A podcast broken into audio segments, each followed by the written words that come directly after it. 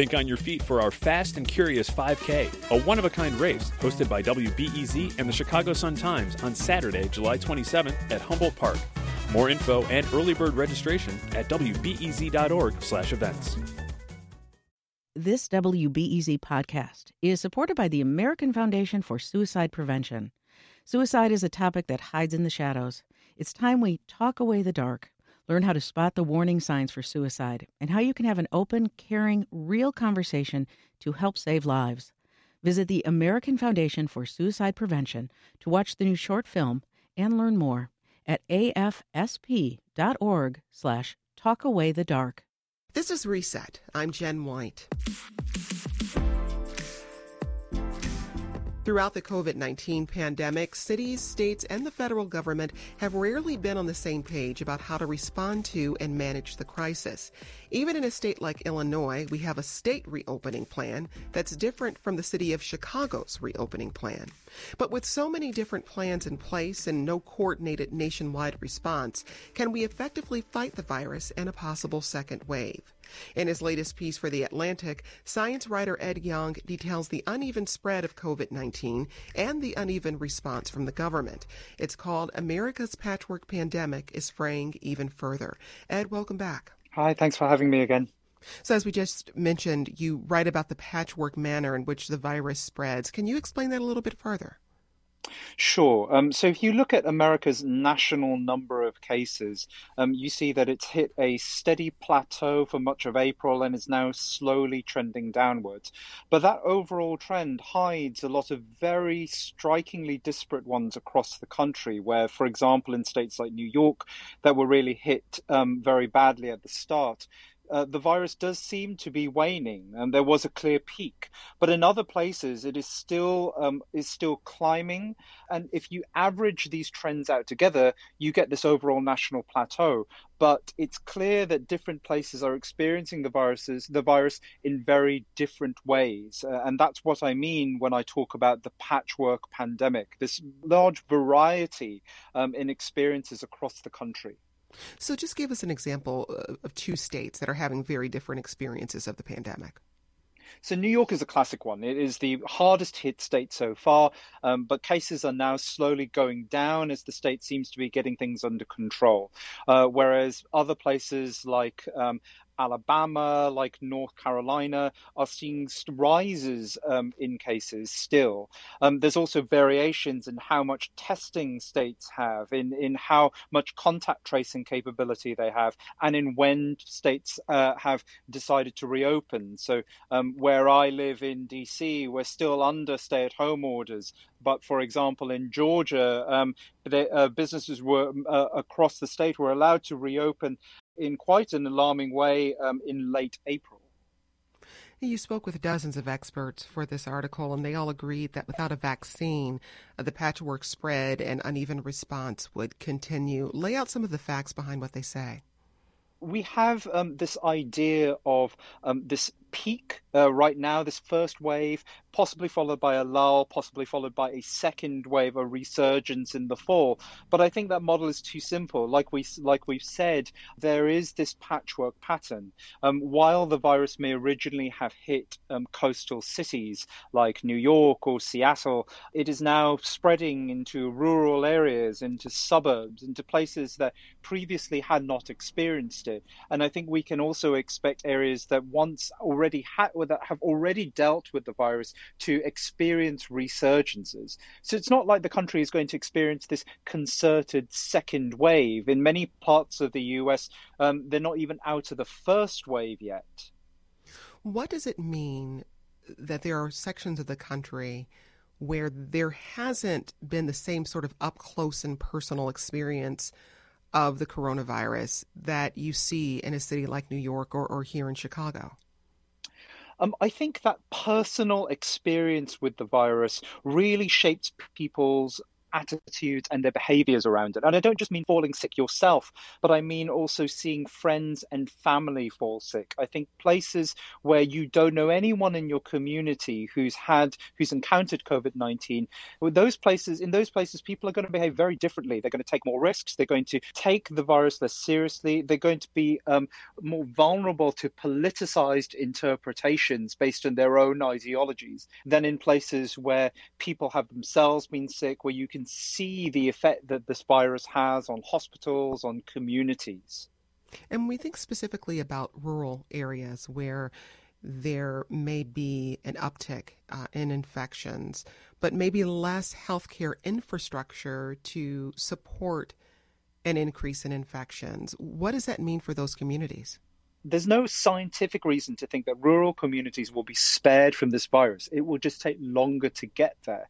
And when it does get there, we've seen already examples from various parts of the country um, that it can cause severe outbreaks that have the capacity to overwhelm hospital systems that are already low in beds, in um, equipment, in protective supplies. So I worry that this idea that we are already like past the first first wave, or in, even as some places are saying, past the pandemic full stop, that it's going to lead to a false sense of security in the areas that are least equipped to um, to to adequately deal with the virus. So we're seeing a wide range of approaches to reopening states' economies. Um, many states are at odds over relaxing restrictions, and President Trump, of course, has been part of that conversation. Here's what he's had to say. At my direction, the Centers for Disease Control and Prevention is issuing guidance for communities of faith as essential places that provide essential services. I call upon governors to allow our churches and places of worship to open right now. If they don't do it, I will override the governors. Uh, unpack some of what we heard there, Ed. The problem here is that throughout this crisis, um, Trump has failed to um, issue the kind of clear, coordinated communications that a leader must in time of need. Now, America is clearly a group of 50 um, somewhat independent states. Um, it, it relies on the system of federalism where the government and the states are meant to act together. And there is strength to that when it comes to public health because local level um, leaders and employees better know the, uh, the ins and outs of their communities than someone uh, working out of DC. But the federal government does absolutely still need to be coordinated. It needs to have some consistent framework against which the states can act. It needs to coordinate the provision of money, of supplies, so that states get the equipment that they need rather than having to rely on the actions of individual governors, on the wealth of different states, on, on connections. And without providing that coordination, as the White House has failed to do, you end up with chaos. You end up with states all doing their own thing. You end up with governors having to bid against each other, against the federal government, against other countries for important supplies. And you end up with this super capitalistic system where it really depends on how wealthy and connected places are rather than what actually they need. You know, the federal government is meant to set up situations in which states can win together, but it is not doing that. Where does politics uh, intersect with this issue of, of response to the pandemic and the country's long term recovery? Um, it intersects very deeply, and this is clearly a scientific question, but it is not only a scientific question, it is also one of politics. And in a situation where the country is highly fragmented because of political polarization, it is very hard to get um, the kind of collective understanding and collective action that one needs in order to control the pandemic. Now, despite all that, that all that being said, America has been strangely united in its response. Um, people have, by and large, taken the pandemic seriously. Um, many of them have, uh, in the majority, agreed that social distancing is important. They are um, they are uh, largely uh, unified in the issue of masks. Um, there are obviously exceptions, um, but given how partisan, um, how how polarized the country already was going into this, it's really striking that those divides have narrowed to the degree that they have. I worry that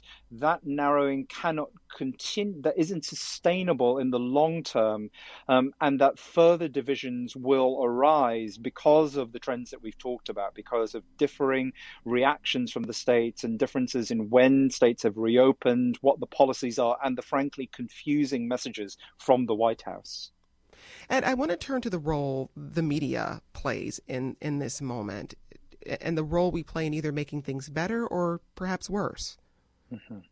One of the challenges that the media faces is its um, is its tendency to focus on what is new, what is dramatic, or what, what is visually arresting, and as a result, it is it feels more likely to cover, frankly, fringe movements like anti-lockdown protests or behavior that uh, may not actually be representative of what the entire country is doing. So, for example, people flocking to pool parties of a Memorial Day weekend are more um, telegenic and more attractive to the news than people responsibly staying indoors. And I think by by um, skewing our attention towards um, things that are different, things um, things that are are counter to what we've experienced so far um, we run the risk of normalizing behavior that is actually still in the minority, um, and that and fraying our um, psychological collective sense of the pandemic even more than it already stands to be. So, part of what I'm hearing you say is, is that our response to this pandemic requires some sort of shared purpose, um, but the idea of shared purpose at least in some cases, conflicts with this legacy of American individualism. How do you see that conflict playing out right now? Yeah, I think that's a very stark um, uh, issue uh, right now. The the the response to a pandemic like this, a a threat that in that affects us all, um, and whose fate is greatly influenced by our collective action, our willingness to make sacrifices for the good of all, to stay at home, to wear masks, um, to protect each other, that does run counter to this very stark sense of individualism and exceptionalism that is so ingrained in American culture. Um, this idea that I am free to do whatever I like and that rebelling against these um, orders, these recommendations to act on the good of many, that's a sign of resistance, of bravery. I think that's leading us into dangerous waters. Um, and this idea that America has had post 9 11, especially, that you must terror, that you must show yourself to be um, unafraid, it just doesn't work in the context of a pandemic because this virus doesn't care for your bravery. It's just out to infect your cells. Um, and and that posture, I think, leads one to um, to to dangerous actions rather than helpful ones. Well, Ed, you finish your article discussing the deeper and much older legacies which led to the disproportionate effects this virus is having on certain groups. And mm-hmm. you you write about our history with Native Americans. Where do you see the intersection there? So just look at the Navajo Nation. Um, they have um, the highest relative number of cases of COVID 19 than any of the states um, because of uh, a long legacy of um, oppression, of land theft. Um, many of them live in uh, conditions where they don't have running water, making it really hard to wash their hands, where they don't have power, so they heat their homes with burning coal and wood irritating their lungs, which is bad news when you have a respiratory virus doing the rounds. Um, it is no surprise that the Navajo Nation um, as is being disproportionately in, affected by this virus, and that has nothing to do with the choices they've made, the decisions they're making about how they live their lives. It is a total reflection of the long legacy um, of oppression that that community has faced in U.S. history we're also seeing a disproportionate impact uh, in, in, in Black America. Where do you see the, the legacy and, and history of slavery playing a role in what we're seeing right now? In a very similar way to what we've just described for um, Indigenous Americans, um, uh, uh, for the longest time since after the Civil War, healthcare has been pushed away from black communities um, very deliberately. Um, hospitals have been have been situated away from black communities. Healthcare has been disproportionately apportioned away from from black people, and it is no surprise, therefore, that um, uh, black communities are being infected by and killed by this virus to a much greater extent than white communities. If America does not make efforts to address the long standing health inequalities that have plagued it well before the time of COVID 19, it is not going to be able to sufficiently mount a defense against this virus. If it, it, this is a problem that affects um, the entire country, and unless the US um, pays special attention to addressing its most vulnerable citizens, recognizing that their risk is not to do with personal decisions but long-standing societal problems, that we will not get this pandemic under control. So there, there are two things happening right now. There's this patchwork response to the pandemic, but then there are also longer term historical and systemic issues that I hear you talking about. When mm-hmm. it comes to just the pandemic response, what's key there in, in helping the nation turn a corner and finding a response to the pandemic that will ensure long term recovery in this country? So I think two things. Um, firstly, we need to re- reinvest in public health, um, and public health has been chronically underfunded in the country, um, which means that we are already um, coming into this pandemic from a position of weakness.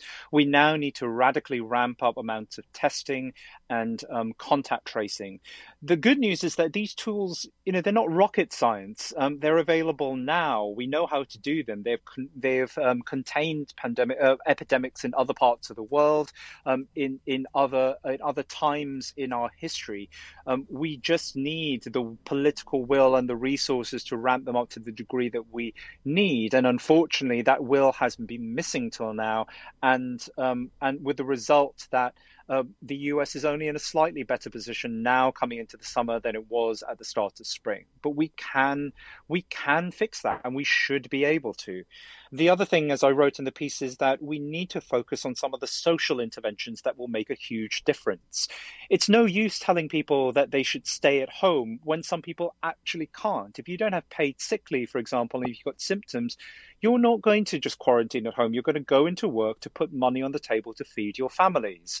So you need systems like paid sick leave, like hazard pay, like better healthcare for all, if you're going to ensure that people who are vulnerable because of societal disadvantages, social disadvantages, can take the actions needed to stay safe for themselves and their families. And the good news is that those interventions like paid sick leave don't need to be you know you don't need to wait for a vaccine some like magical biomedical silver bullet we know these social interventions work and we can out we can put we can roll them out right now to immediate effect that's Ed Yong. He's science writer for The Atlantic and author of the book I Contain Multitudes The Microbes Within Us and a Grander View of Life. His latest article in The Atlantic is titled America's Patchwork Pandemic is Fraying Even Further. Ed, thanks for coming back. Thanks so much for having me again. And that's today's reset. Hey, the sun is out. We've got a shortened week. Get outside, take a few breaths, and continue to follow the latest news and information on WBEZ and WBEZ.org, and continue to follow the guidelines put in place to keep us safe. I'm Jen White. Thanks for listening, and let's talk again soon.